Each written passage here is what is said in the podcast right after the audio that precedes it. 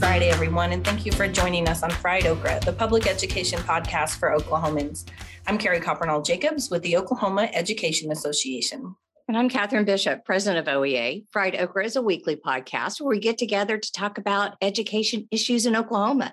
We hope you'll join us every Friday.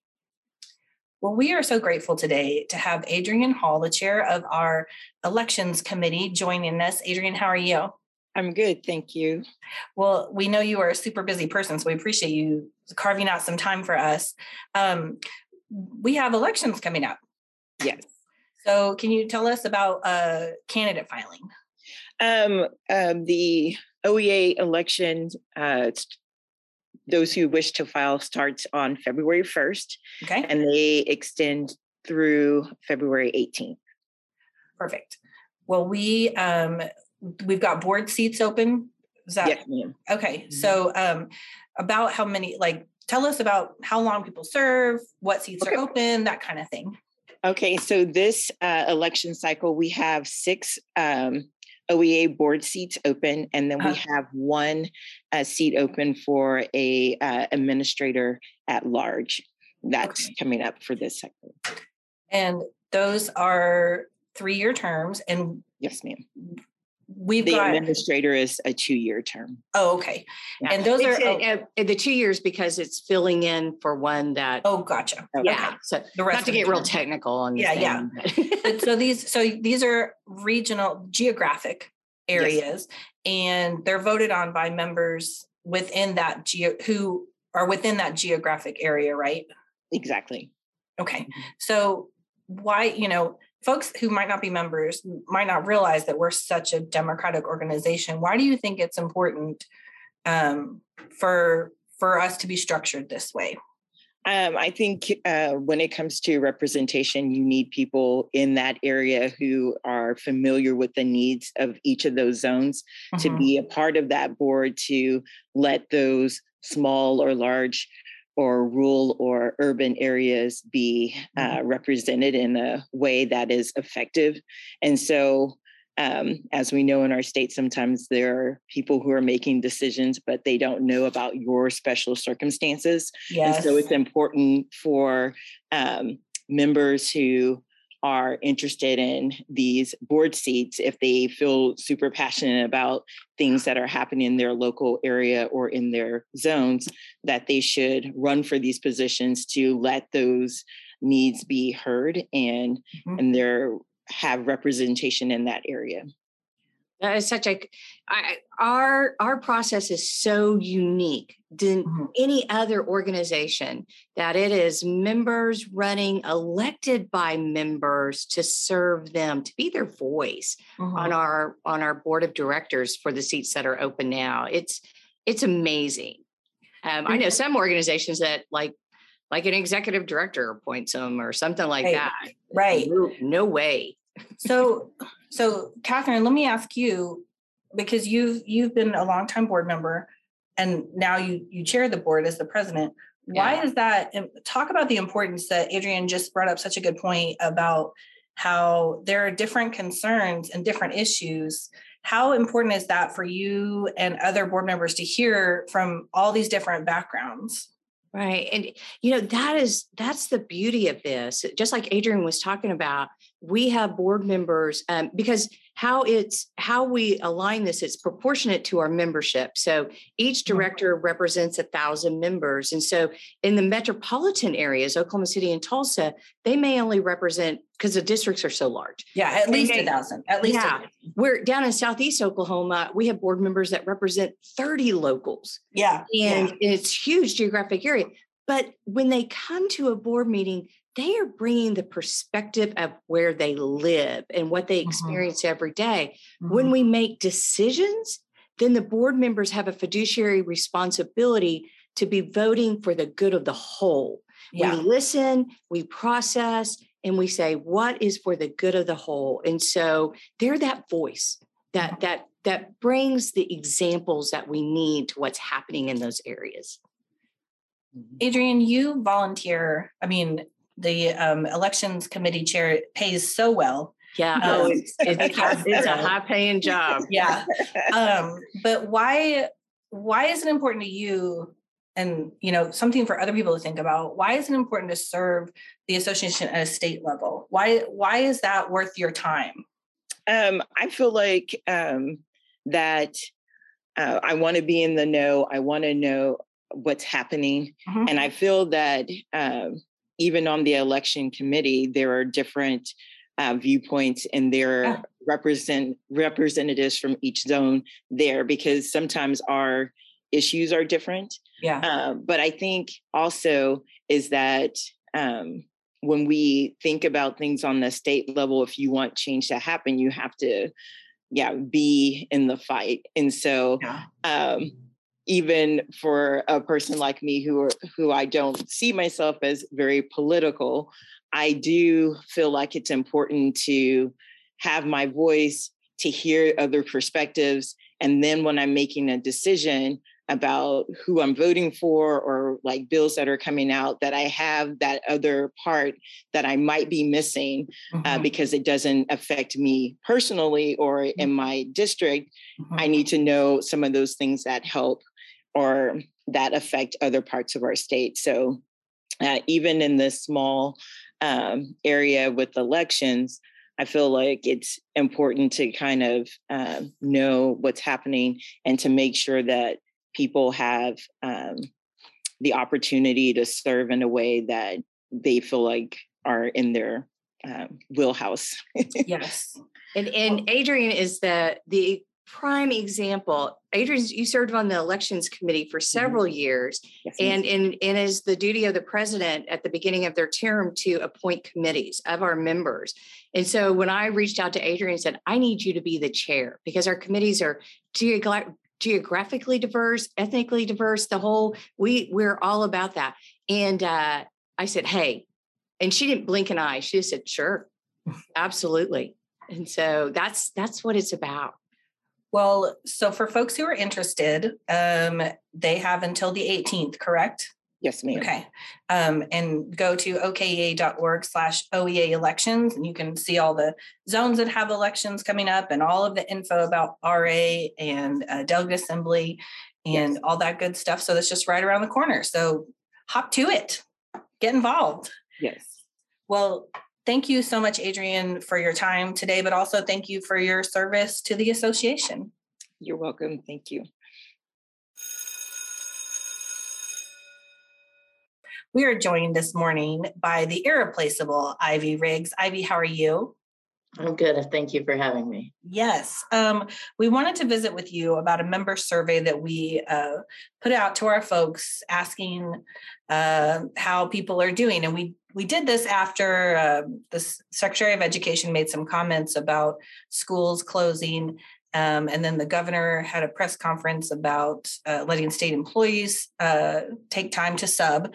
And so we wanted to find out from members how they're doing and how the sub shortage is affecting them. And so, can you give us a look at how overall, how are people feeling? I mean, based on the survey, they are not feeling well. Yeah. They are, um, they, they feel uh, incredibly stressed they feel uh, overworked. They uh, don't feel supported.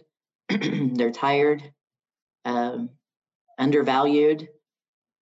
You know, um, some of the some of the feedback after the governor's um, press conference was, um, "Oh my goodness, what a what a great partnership from outside of education. Uh-huh. This is a this is a great this is a great solution." And you know, if it had come as one of many ideas, yeah. I think it would have been taken differently. Um, yeah. I think I think I would have taken it differently personally as a former educator. I think our educators may have taken it personally, but but for it to come as the solution and disregard everything our our educators and our and our school employees have been living over the last year and a half, two years, um, and and saying based on this solution, you must be in person. You know, it's just um, it's it's it's just one more thing to pile on top of a an already uh, very overwhelming time. Yeah, and just the just the disregard of public health that we're still in the middle of a pandemic and teachers and support professionals and administrators and students and families are still getting sick and it has a direct impact on our workforce. Yes. Um, we asked uh, we asked members to rate their stress on a scale of one to 10, one being the lowest, 10 being the highest. Um, and the the score was pretty surprising. It came back as an eight out of 10, which is the highest we've seen. Mm-hmm. Yeah, it's it, I, I think it's just telling. It just um, you know, I don't I don't think educators are alone in this. I think we hear this from healthcare workers. I think we Absolutely. hear this from from a lot of our essential uh, workforce. But because I, I truly think what's different is we are entrusted with with children. Mm-hmm. You know, I, I'm not saying it's it's it's more important than any other essential workforce. I just think it's different.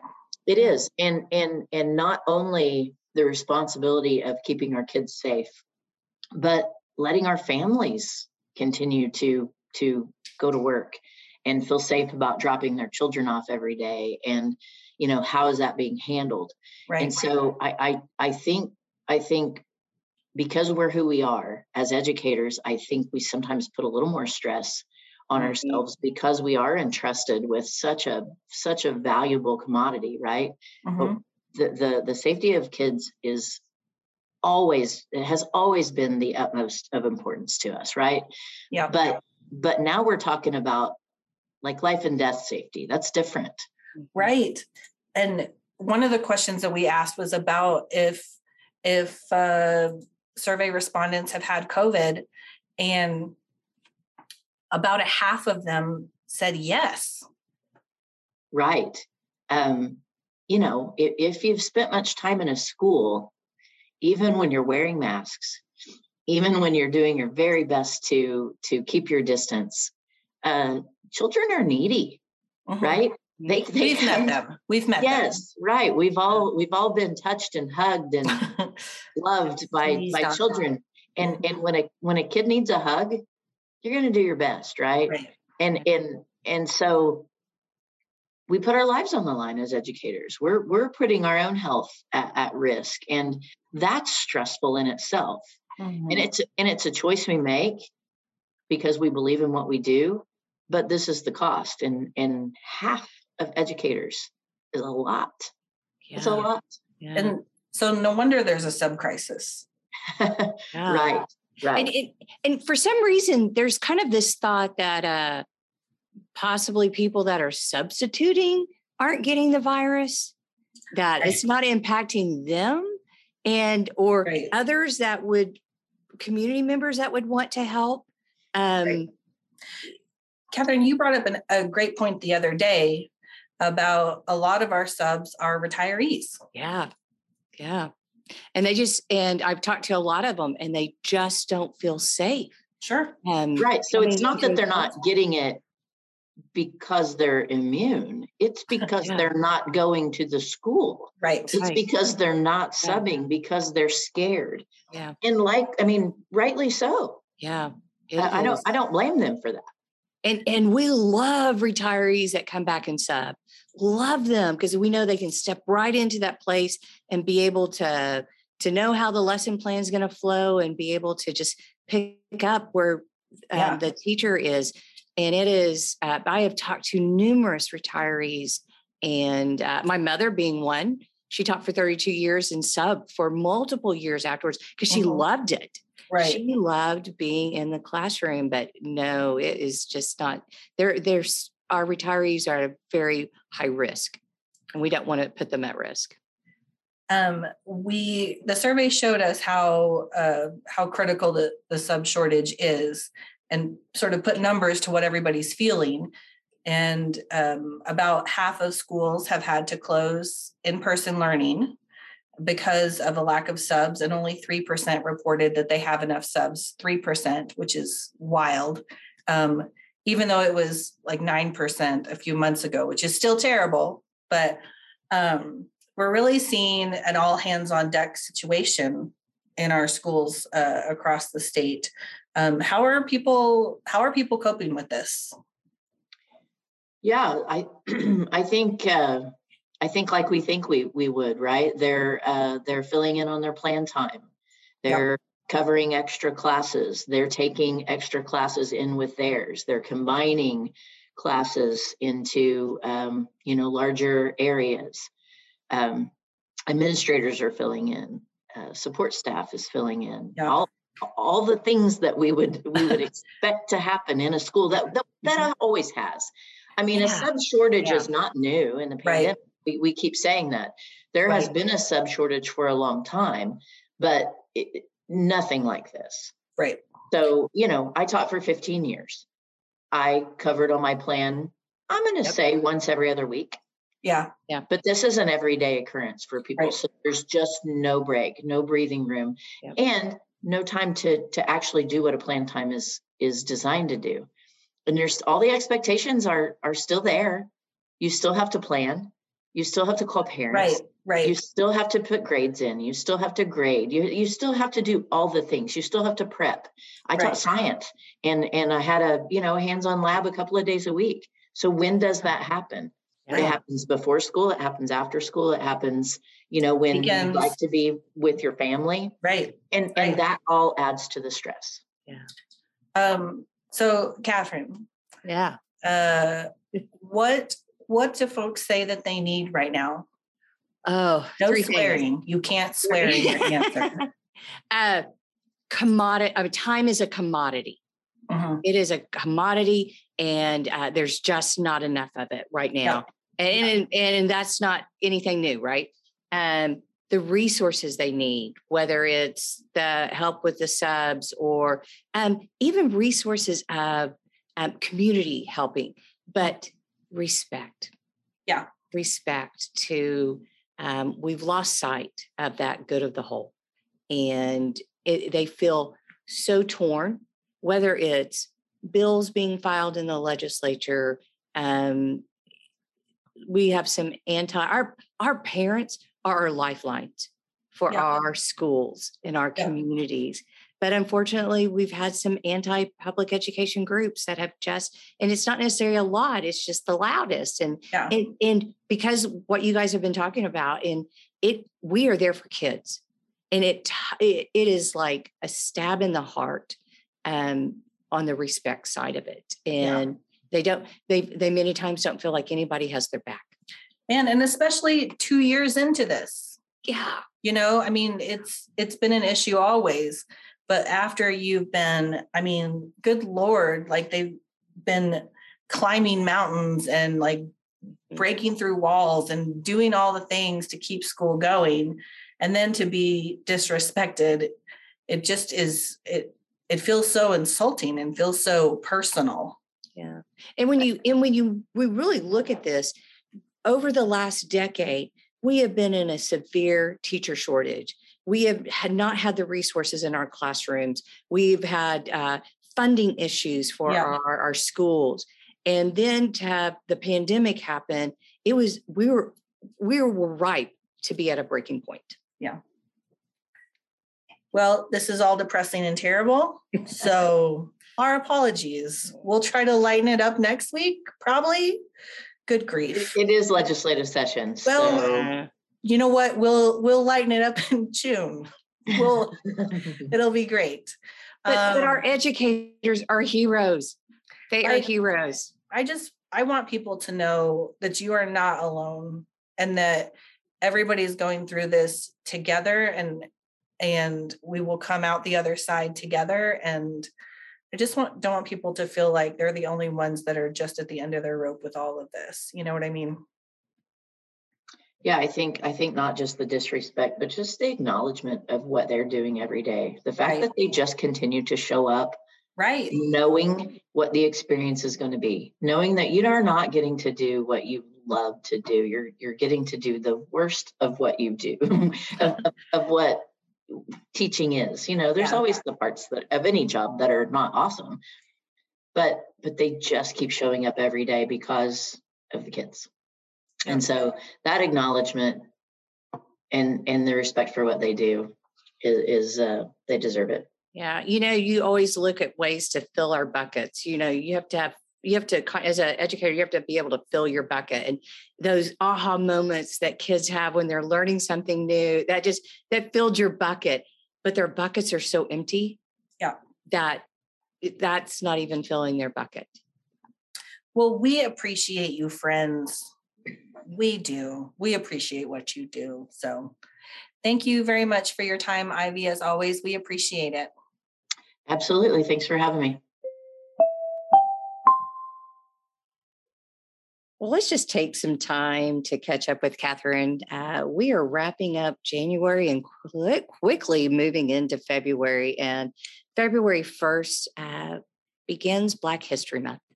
And uh, you are going to want to check out our website for resources to be utilizing in your classrooms, in your schools, um, to help celebrate Black History Month. Uh, you can go to okea.org slash Black History and find a wealth of information. Uh, Carrie, we've had that on our website for several years. And yeah, it's it got great stuff. Great stuff. Ton of stuff. You know, so much of it is is uh, created by educators uh, to help educators. So yep. uh, check yep. that out. And then also February 1st, I know you heard on the podcast, uh, we had Adrian on and uh, she talked about OEA elections. Just a reminder, uh, those open up February 1st. Um, this is your opportunity to step up, step out, put your name on the line, and run for office and be the voice of uh, your members in your area. Um, you can go to okea.org slash OEA elections and uh, download the filing form. You can eat, we make it easy. You can email yep. it back into us. You can fax it if you if you know there's a fax machine can, somewhere. Step one is find a fax machine. Yeah, that's it. Find a fax machine if you still watch, have one. Watch YouTube about how to use it. Yeah, but, but all the information is right there for you. Yep.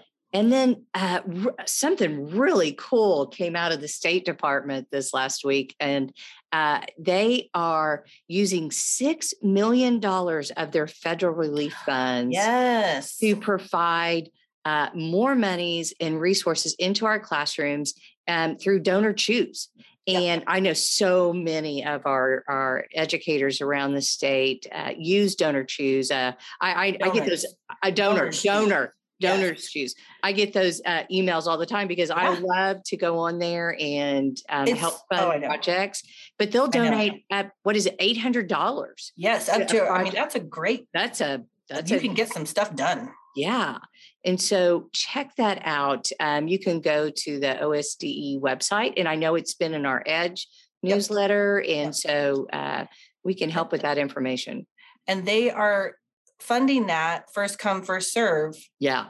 Starting february 4th so get get your project up. Go get your yeah. money. Yeah. So if you already had a project going i assume carrie yeah. that you could just mm-hmm. get it connected and yeah. um, we're going to start doing that though the fourth. Yeah. We have we have been so grateful for all the federal relief funds that have been coming back into yes. our state and and helping during this time. So it's there.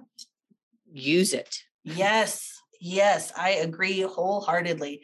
And do it for something that you that you want. That's what I love about this is that you basically you get to pick it. Yeah. You know, and I love browsing donors choose and it makes me wish I was independently wealthy because I'm just like, oh, like yeah.